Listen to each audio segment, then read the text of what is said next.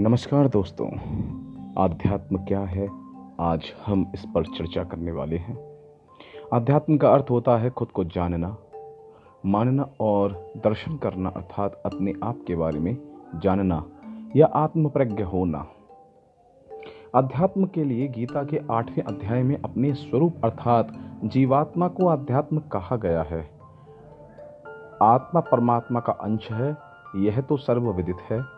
जब इस संबंध में शंका या संशय, अविश्वास की स्थिति अधिक क्रियामान होती है, तभी हमारी दूरी बढ़ती जाती है और हम विभिन्न रूपों से अपनी को सफल बनाने का निरर्थक प्रयास करते रहते हैं, जिसका परिणाम नकारात्मक ही होता है।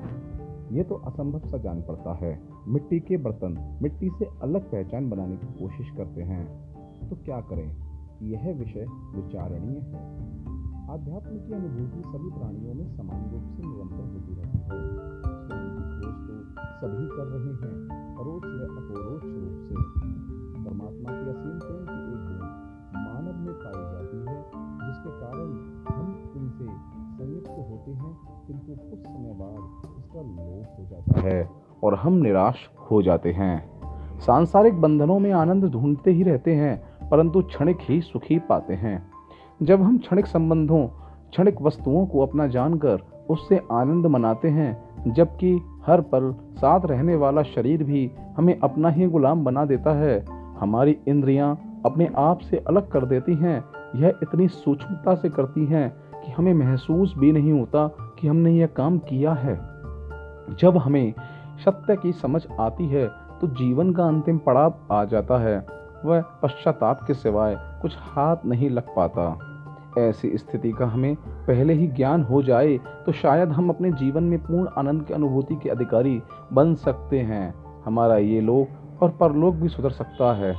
अब प्रश्न उठता है कि यह ज्ञान क्या हम अभी प्राप्त कर सकते हैं? तो इसका बहुत सरल सा उत्तर हो सकता है, और होता भी है, वो है हाँ।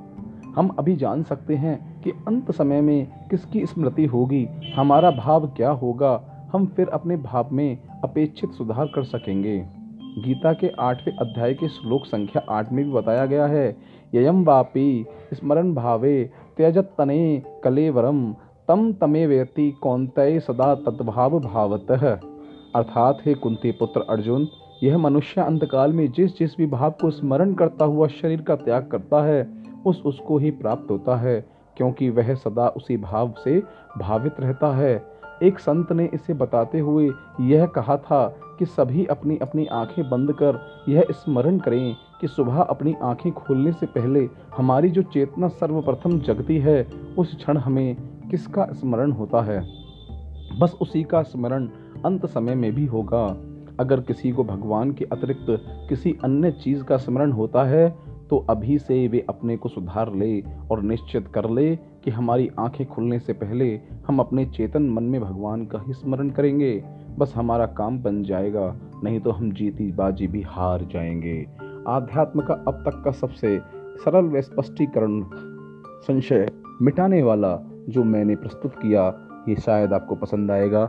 मेरे चैनल को सब्सक्राइब करें, लाइक करें और हो सके तो शेयर भी करें। धन्यवाद।